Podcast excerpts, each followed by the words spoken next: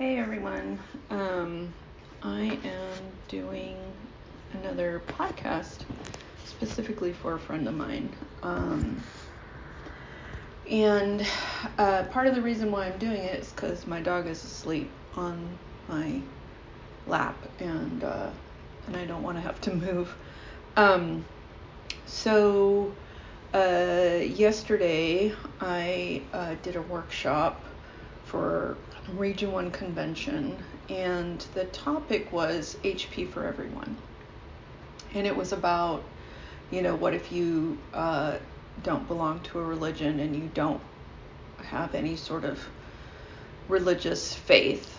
Um, you're sort of outside the box. And so there were two of us that um, uh, shared at the meeting, and I was the sort of woo woo. I believe in a energy, or I believe in something, um, but I don't define it. And then there was another person who was there who was doesn't believe in anything and is a secularist. Secularist. So um, my portion is on my uh, podcast, and then the full talk for people who are interested. Uh, Region 1 recorded it, and you should be able to find that recording.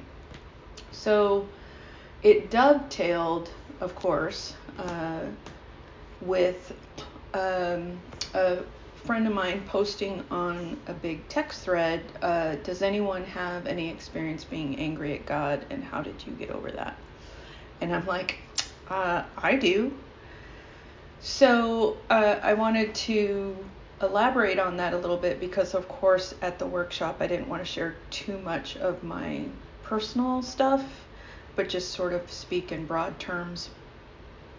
Um, and since this is now just me responding to my friend and it's just me talking to you guys, I can kind of go into it a little bit more.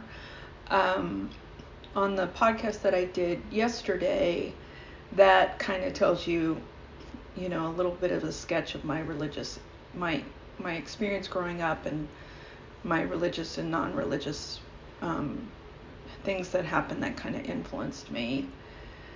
But for this podcast, I'm going to talk specifically about um, angry at God and how I had to kind of work through that.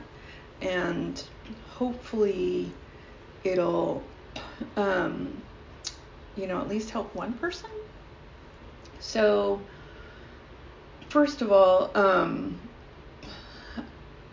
you know, let I, I want to kind of define terms. So, I I had to look this up because I knew there was a word for the three. Um, it's called um, Abrahamic religions, which is, you know, Judaism, Christianity, Islam, meaning that they all you know, stem from the story of Abraham. It's like, okay. So, um, you know, so you have Judaism, they're the oldest, you know, and then, you know, uh, they're waiting for the, I think, the Messiah, and then Christ comes along and he's like, I am the Messiah, and people are like, no, you're not, and other people are like, yes, you are. Um, and then um, Muhammad comes along and he's like, I'm the Messiah. And, you know, Christians and Jews are like, no, you're not. And Islams are like, yes, you are. So the point being, it's like, it's, it sort of stems from that. And, uh, you know, where a uh, Christian Judeo, not really Islamic origin, but, you know, we have them now. But I'm talking about our roots as a country. So Christianity is in the water. This becomes relevant. Uh, growing up, um, my uh, mom was Catholic. My dad, at the time, was an atheist. Uh, he's not anymore, but um, at the time he was. So I did not have to go to church. So I want to bring that up. However, um, I do feel like I always believed in something and I've always been a spiritual seeker, even when I didn't know that's what I was doing, when I was too young to understand that. So, um, I kind of was always involved in woo woo stuff of various, various kinds, all different kinds. You know, I was in the Bay Area, I was in Berkeley and San Francisco, and, you know, anything like from Native American to paganism to just, you know, Buddhism to everything. It was just uh, a lot of stuff that are outside of the three major religions I had exposure to. And so I I think a couple of times I was invited to church and churches or whatever and I I just didn't I just didn't agree because everyone that I went to basically said we're right, everyone else is wrong. And I immediately was like I don't. How could you know that? How could you know? You know, and so I I couldn't really buy into anything. Um, even though I went and I sort of explored, uh, again, it was just the whole this is the right way to do this. Um, our beliefs are right and everyone else is wrong. And I'm like, well, you know what? Um, the Greeks and the Romans thought that, you know, so it doesn't logically make sense. So that was kind of what kind of put me off. Um, the proselytizing put me off. Um, the uh, going into uh, other countries and converting uh, kind of put me off pilgrimage, whatever they they're called. So, um, but again, I'm living in a Christian Judeo uh, culture, so this idea of a God is prominent. You know, people talk about it, people whatever. Um, so what I didn't realize at the time was that, of course, I was internalizing this. The way that I think that we internalize racism without knowing it. You know, uh, the way that we internalize uh, misogyny without knowing it, or capitalism without knowing it. It's just in the water. So I get into 12 step and I'm invited to, I'm actually directed to uh, believe in a higher power. So, um, you know, I just sort of believe in the force or, you know, for for a simple term, you know, it's kind of hard at that time to talk about what I believed in, but I believed in basically what we would call the force, like the this energy that's out there. And um, I come into 12 step, and because I'm young, uh, what I hear is, um, you know, uh, believe in a higher power, work these steps, and uh, you will recover from everything before you join program and you will end up in the promised land. So, and that's that's a very immature view of spirituality and religion and that's exactly what I thought. So, I need to kind of lay that down like being just um, you know, young and immature and also internalizing these messages of, you know, um, heaven on earth and everything like that. And I was invited um, to, uh, you know, come up with my own definition of a higher power, and I did. And like I said, what I didn't realize that I did was mixed in with my own definition of a higher power was a foundations of belief that I had internalized. So, and and you know, this is all unconscious. Like people don't realize. This is why you go into therapy is because you you uncover these, you know, deep beliefs about yourself, positive and negative, that are influencing your choices today. So, I'm going along just fine. You know what I mean? I'm this is all in my other podcast. I'm like I'm starting to learn to not react to the word God because in the rooms people just use it as a placeholder wor- word. You don't really know what people believe in. Sort of redefining, you know, God as group of dames or an AA group of drunks or an Al Anon good orderly direction or good omniscient direction. So it was like, so I'm just going along. And at 13 years of recovery, and again, my life is getting better and better and better.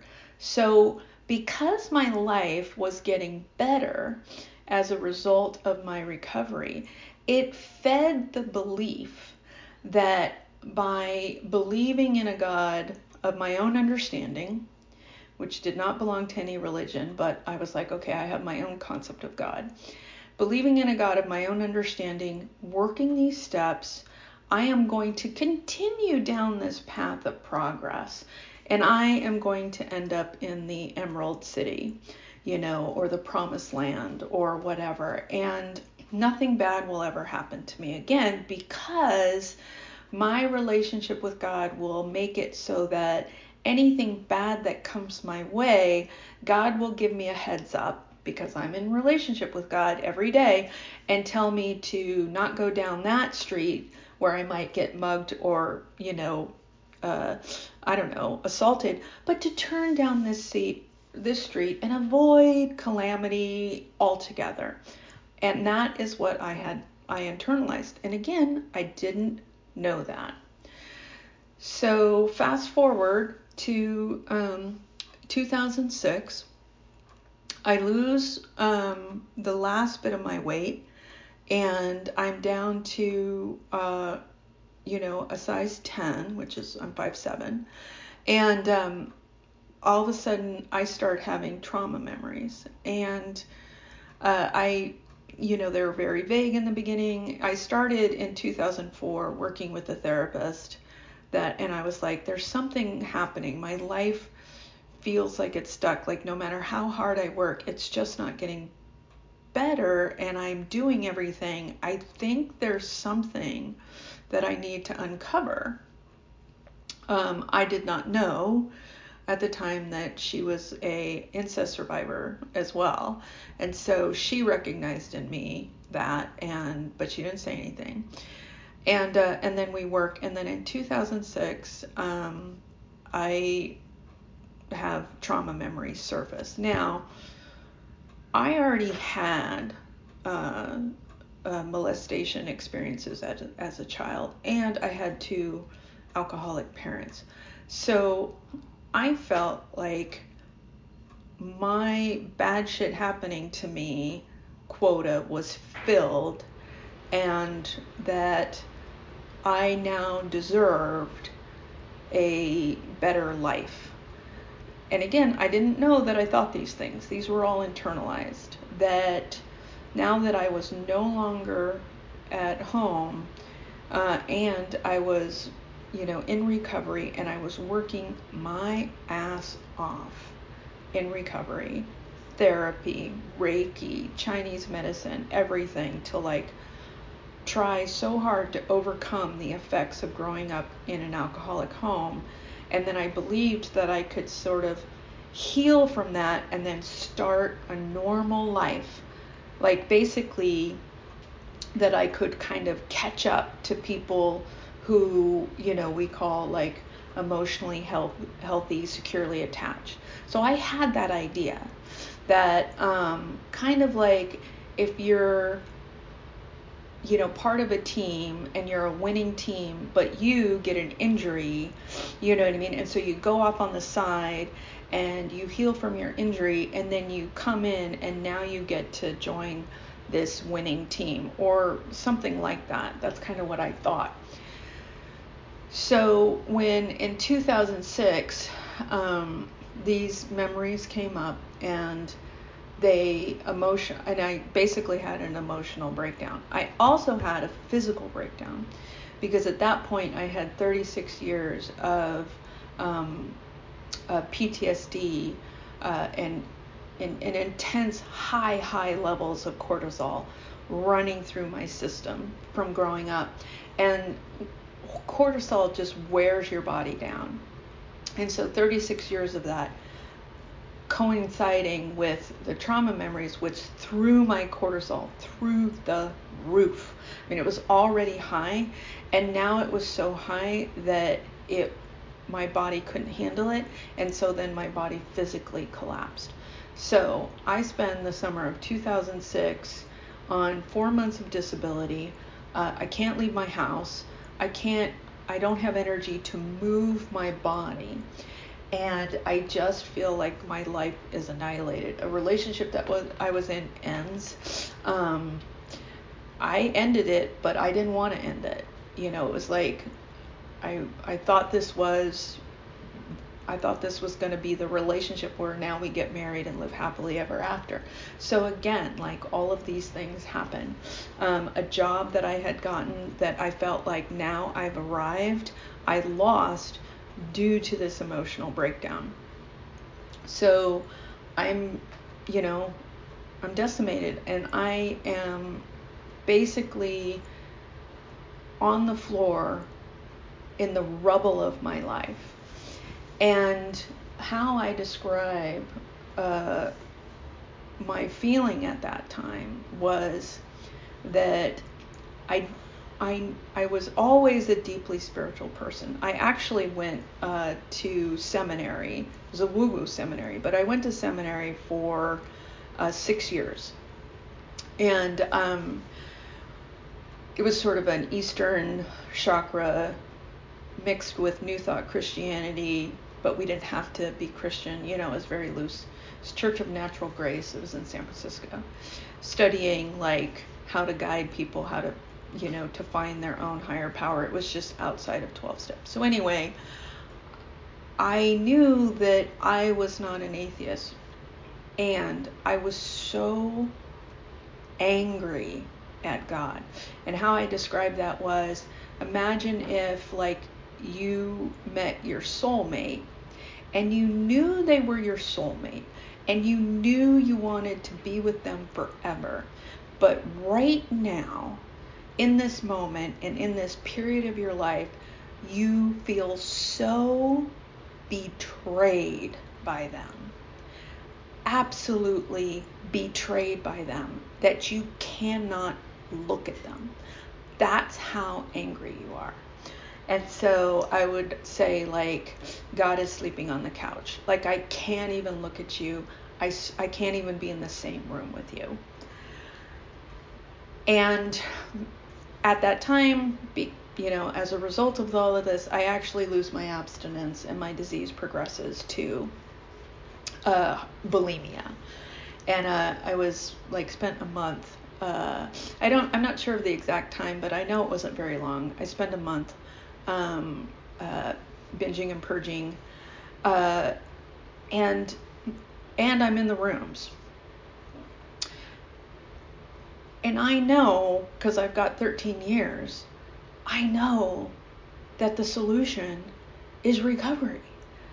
But I feel so betrayed by recovery.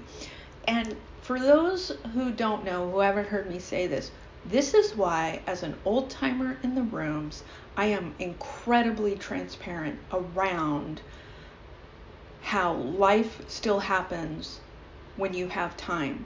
Because in the 90s, when I was going to 12 step, a speaker pitch was that you you you tell the good stuff.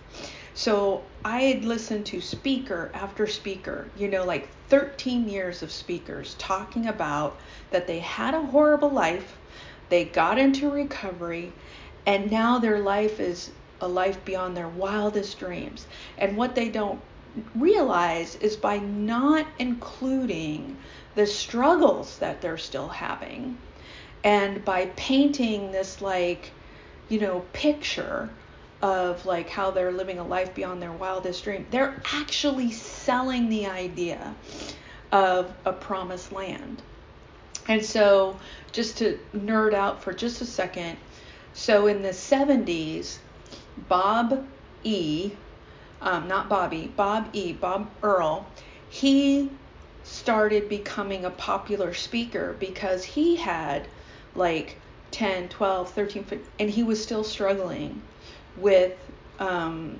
his depression. And his life was better than it had ever been before. And there was a huge division in AA around him. Because, of course, he's in, you know, you've got the old school AA, which is like, you know, the most important person in the room is the newcomer, and you don't fucking tell them that, you know, life is still shit. You tell them, like, hey, so basically you sell the idea of sobriety. And, and, and you know, the old timers probably and the founders didn't know this, but that's basically what they were doing. It's kind of like because they had a Christian base, they were doing the concept of heaven, you know, where it's like if you behave this way, you will get into heaven. And they took that internalized concept and they rooted it in their pitches, which is like, okay, right now you are in hell with your alcoholism. And if you join 12 step, and if you turn your will and your life over to the care of God, and of course in the beginning it was God, you know, the Abrahamic God, then your life will uh, become heaven and you'll get into heaven. And so Bob Earll comes around and he has like over a decade of sobriety and he's like, I'm still struggling. And I'm still incredibly grateful to be in the rooms. So if you listen to Bob E.'s messages, they're full of recovery and they're also him talking about um, the struggles that he's dealing with with present time. Well, let me tell you, I hadn't heard of this guy before 2006.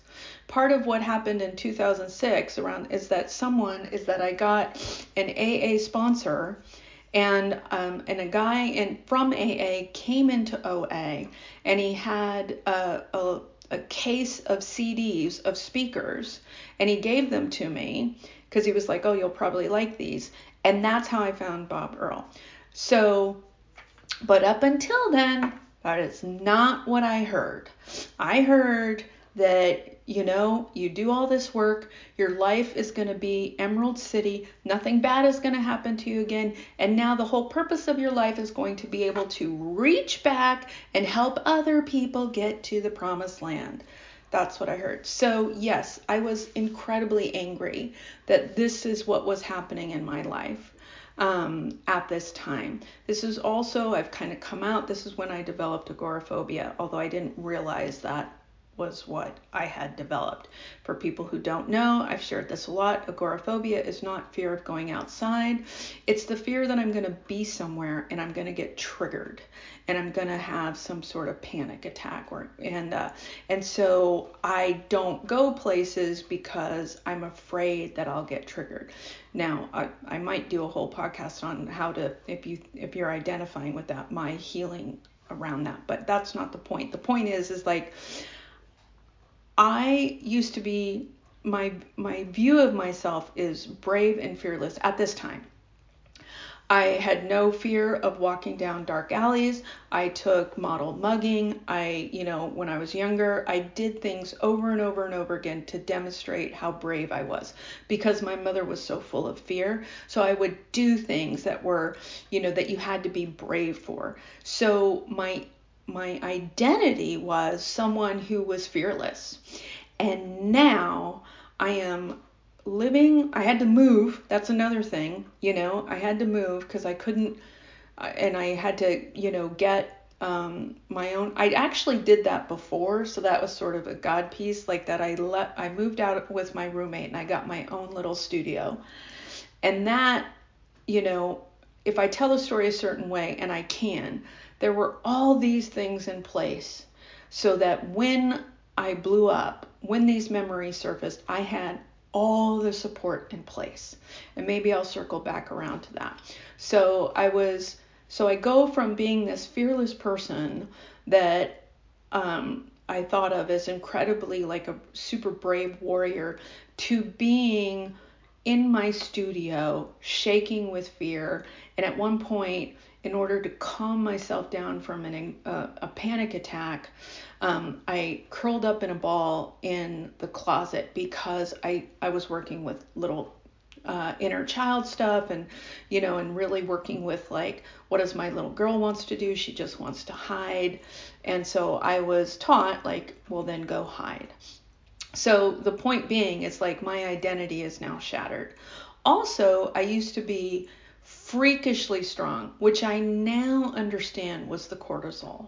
Because when you uh, are in fight or flight mode, you can you can have feats of strength that you didn't have before. Well, I was constantly in fight or flight mode. So I had incredible physical strength. Plus, right before all that, I was going to the gym, really strong. After that, because of the illness, I barely could open a can of jar or a, a jar of peanut butter. Like I could barely open it. I mean, everything just felt like I just had no strength in my body. So I don't even know who I am anymore. Not to mention the fact that I have to integrate this new memory. It was an extended family member. I always like to make that clear. But still, it was an extended family member that I loved and trusted and that was an important person to me. Um, so again, that was really decimating. So I get this AA sponsor um, to help me get out of relapse, um, and at this point, my sugar addiction explodes. Now, up until I wasn't eating sugar because it was part of the food plan, but I would let myself have sugar because I was still trying to deny that I was a sugar addict um, I was still trying to find ways that I could have sugar. And what sort of coalesced with this time period was waking up to the truth that I was addicted to sugar, like full on addict, alcoholic, addicted to sugar. So that is why I was looking for an AA sponsor because in the rooms at that time, people were moderating their sugar. And it was it was not a, a good influence for me to hear that because I kept trying to do that.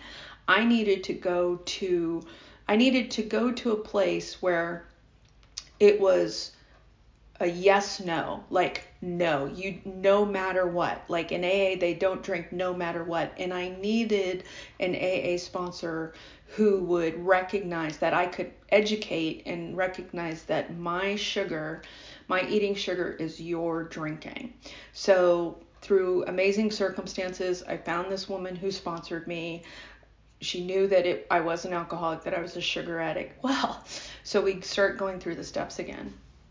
And we get to step two, right? What am I going to do?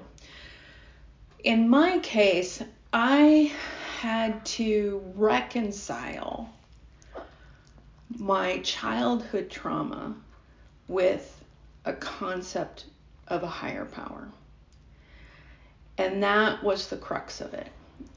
How, because up until then, those things were kind of separate. Like I was able to just have a kind of casual relationship with a higher power. Also, it was very woo woo, you know, so I was like, oh, chakras, energy, you know. Um, and when your higher power is chakras or energy, you know, you don't really ask the question, why did you let this happen to me? Well, when this all happened, then the foundation of my belief system I was I was confronted that with the idea that I had internalized our Christian Judaism that deep down underneath I did have a belief that there was a God that directed your life. And and that forced me then to go well, then where the fuck were you? Right? So I, I hope I'm making sense in the sense of like these were deep, unconscious, buried ideas and thoughts that I didn't know that I had. So when I was doing spiritual seeking, my consciousness level was above that, and I was just thinking in terms of energy and chakras and, you know, whatever and and Buddhism, little bit of Buddhism, little bit of this, little bit of that. And then but what was also buried were the incest memories. So when I this all blows up in my face in 2006, not only am I confronted with um, the trauma memories, but I'm also confronted with the fact that I had completely internalized the idea of a God in he- heaven who was directing my life. And I had that in my bones. So I have to heal this, right? I'm like, now what do I do?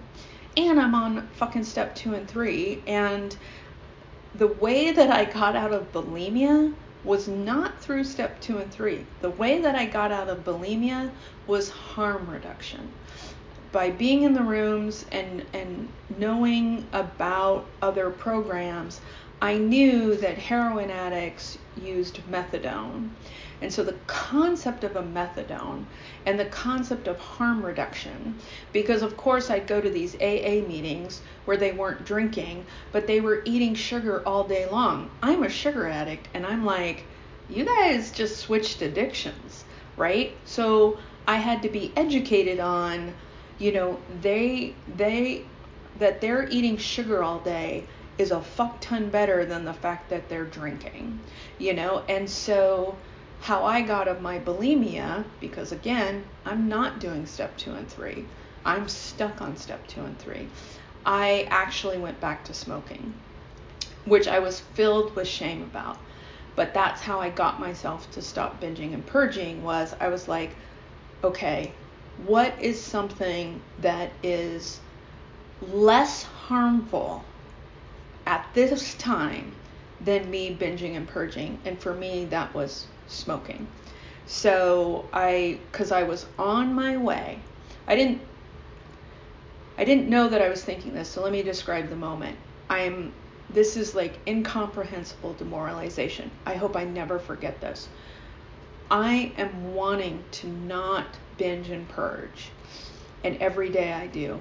And one day I wake up with the same thought okay, today I am not going to binge and purge. And I I would make it till about three o'clock.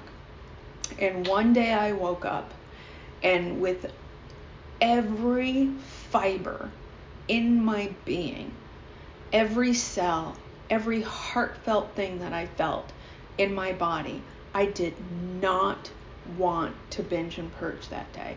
I did not want to be someone who binged and purged. And I knew at the same time that I was going to do it.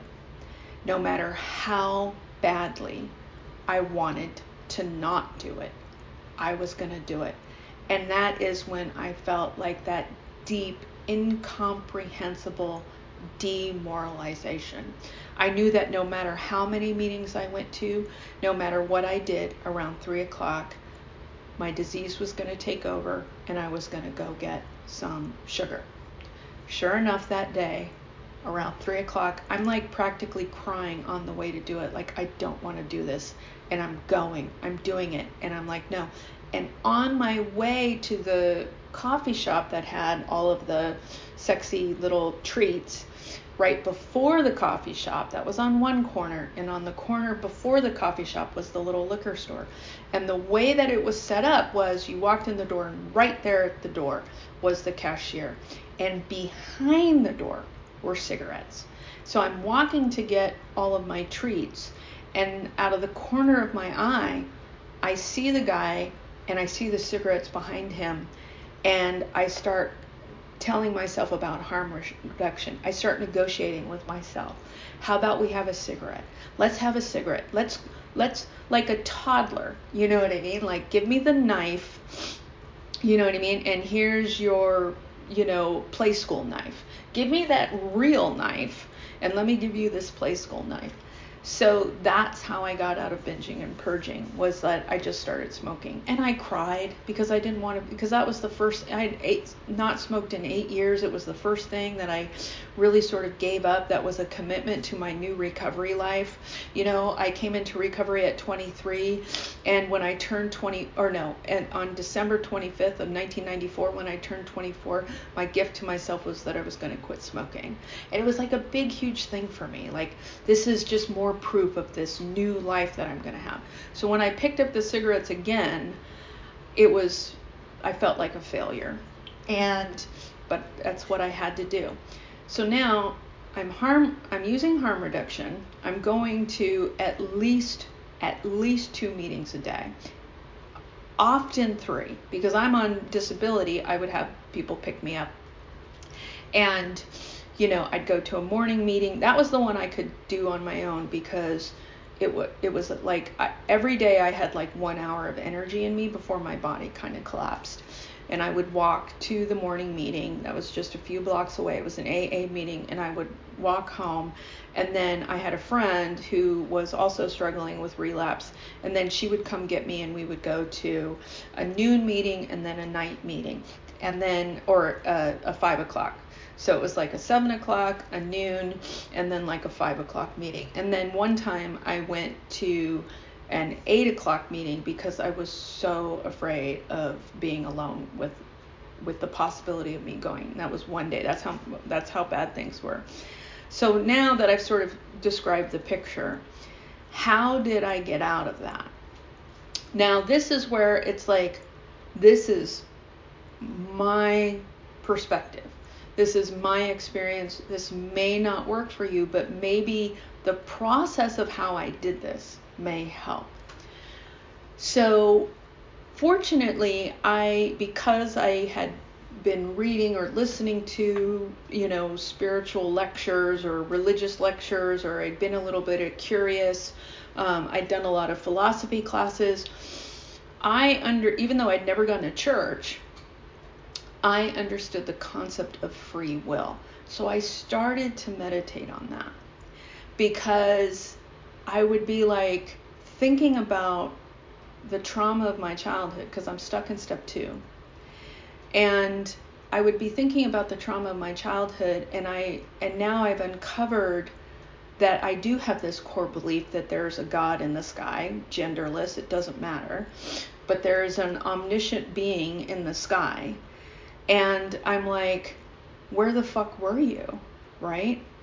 So I'm having these trauma memories. I'm realizing like I have this belief, and it's like, if you're an all knowing, all loving God, where the fuck were you when these adults were perpetrating on me?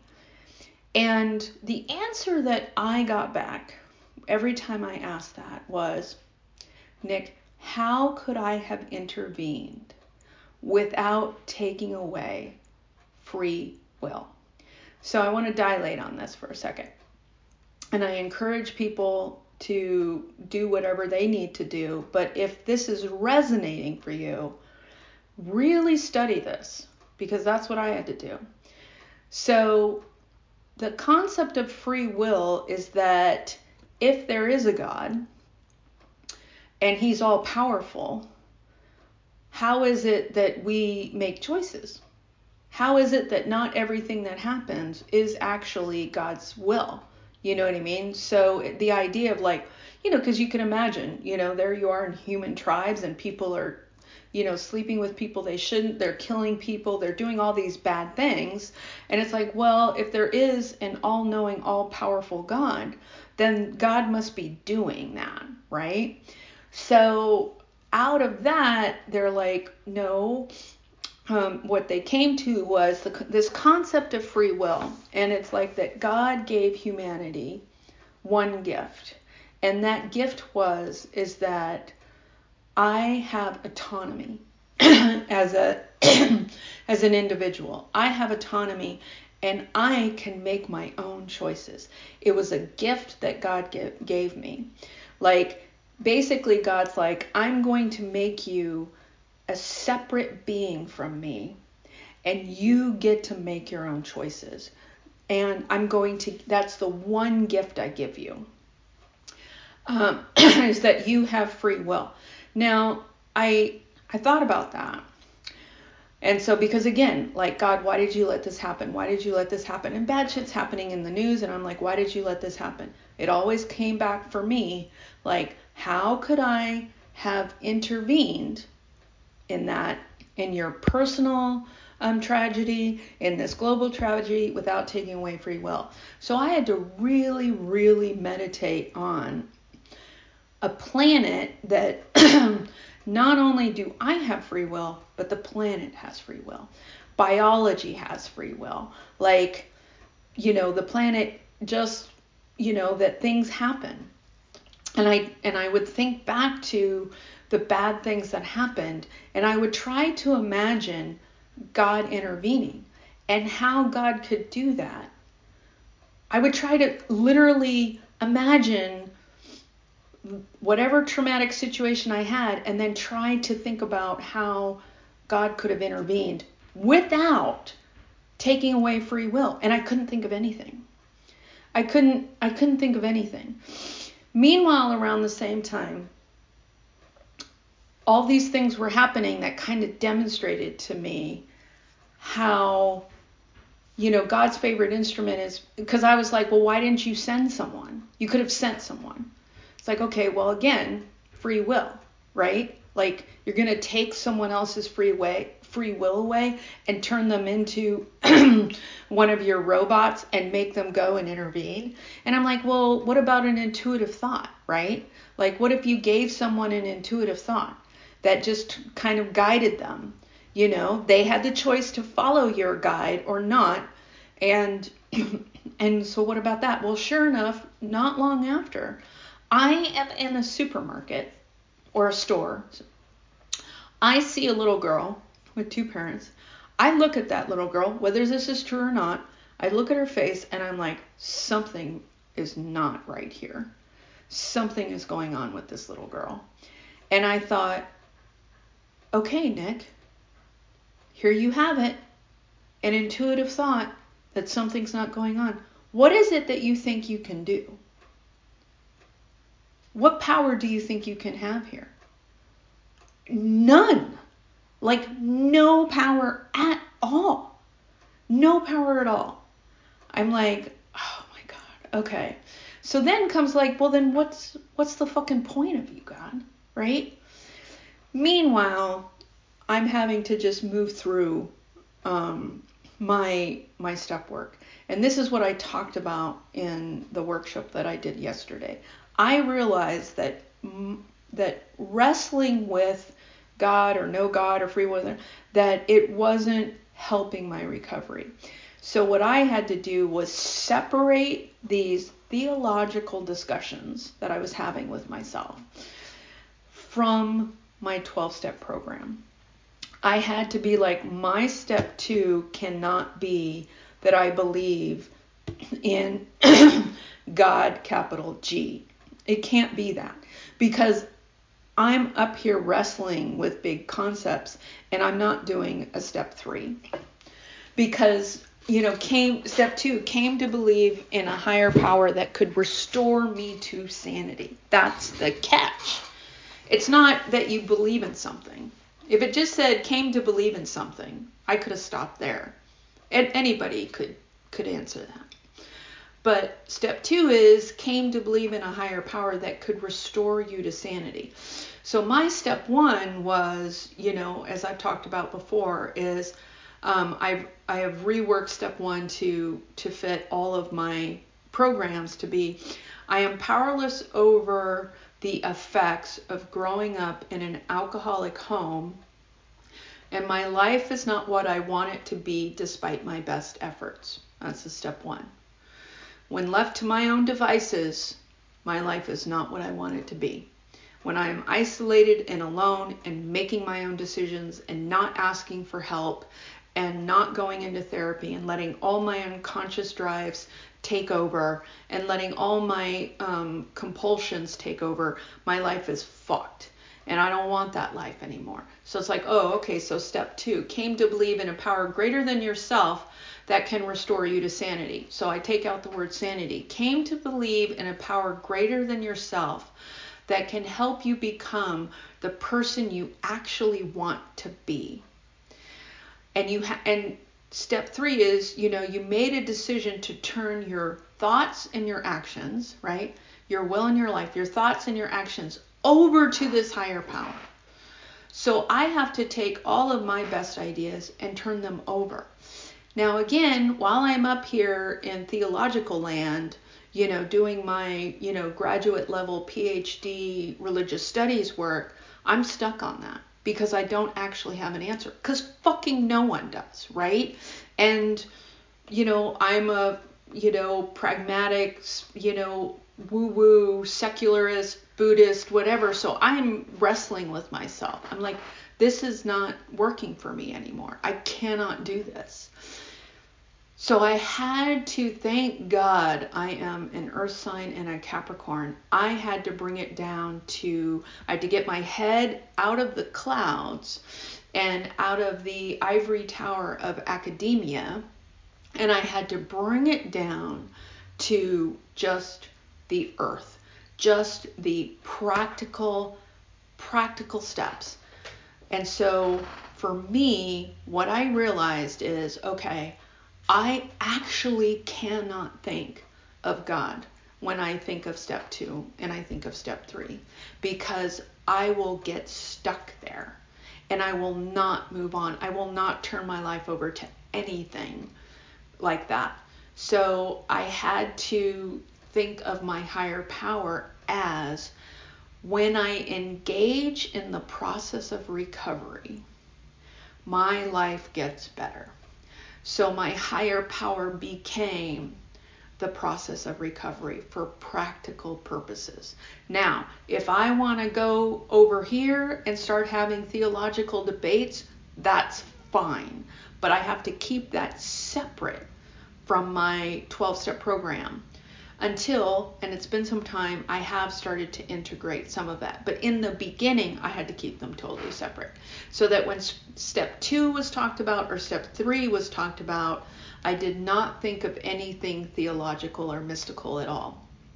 I just thought about what constitutes having a program, you know, all of the tools, you know, meetings, step work, sponsor, um, service, uh, calls, connections, stuff like that. And then step three is that I am going to engage in my program and that that is my higher power. And if I do those things, then my life will get better. And it has. And over time, what I have come where I'm at now is recognizing that everything in a 12 step program, the process of recovery, and I talked about this in the workshop, it emotionally makes me available for vulnerability and connection. And when I connect to my tribe, my meetings, my fellowship, I feel the power of connection which I call love. And there's all different kinds of love. It's not just romantic. Um, there's platonic, there's eros, there's all this different kinds of love. And when I am connected in that way, then I actually am tapped into a power greater than myself. And a lot of us recognize this, that, you know, the difference, a lot of us are discovering this and like, you know, the difference between going to a Zoom meeting and the difference between sitting in a room together and opening our hearts and sharing, and that there is a visceral experience when that happens. And that mystery um, is my higher power. So I was able to eventually get to a place where I defined my higher power as, you know, um, something beautiful and something mysterious. Now, sometimes I would also say something benevolent and something mysterious. And then I could also just say, I believe in love, which is beautiful, benevolent, and mysterious. And that's the higher power that I believe in. And that's where I'm at now. And I understand that by studying the concept of free will, that I absolutely believe in that concept, even if it's not attached to any religious doctrine. I believe in autonomy. I believe that I have the capacity to decide for myself my thoughts and my actions, which is free will. And and so as a result of that, that's the the root of my spiritual belief system. And that I'm either connecting to the planet to my body, to my friends, to my, you know, community, my fellowship. I'm either moving in a direction towards connection or I'm moving in a direction towards disconnection. And disconnection is the effect of fear. When I'm in a place of fear, I disconnect. I, I fold in on myself. But if I stay in the process of recovery, the compulsion or impulsion that I have to to cave in on myself and disconnect is overpowered by the love that I feel in the room. And it's like and and so the more that I do that, yes, I may have these like fear-based thoughts, but my muscle memory and my neuroplasticity is to go towards love. And it's a daily practice, and I have to practice it every day. And that's why we only get, you know, it's a day at a time program. And there are things that I have to do, including sleep, including psych meds, that give me a strong enough foundation that I don't, that the fear, because without enough sleep and without meds, I am, my body it has PTSD and I'm in a triggered state, and fear is now driving my bus. So, first, I have to get a good foundation of sleep. Um, and then I also need medication for, you know, my uh, growing up in a crazy environment and how that affected uh, my um, brain structure. And then I have to engage in the process of recovery. And when I do that, you know, I am wired, I am wiring myself and directing myself and navigating myself towards love. And then I can live my day with like answering the question, what would love do here? What does love look like in this situation? And every time I don't know what action to take, that's the question that I ask. If I were watching this scene, so let's say I'm I have to make a decision or something, or something is I'm having an interaction with a person, and if I were watching this on a stage and I was a playwright, I would have to ask myself, what would love do here? What would this character, how would this character behave if her, quote, motivation was love and connection? What would she do? Which is another reason why I like the um, this new definition of a boundary that I've heard recently, where a boundary is the distance where I can love myself and I can love you. So that scene that I'm playwriting may be like she needs to leave. Or that scene may be like she needs to soften and apologize. Or she needs to soften and say, you may be right. Or, or whatever it is. So, um, anyway, uh, I want to let my friend know that I love her very much, and um, and I hope this is really long, but you can, I think, in hearing it, you can understand like I, I don't think I could have made this any shorter. So, um, anyway, I love you guys, and uh, yeah, one more day at a time. Bye.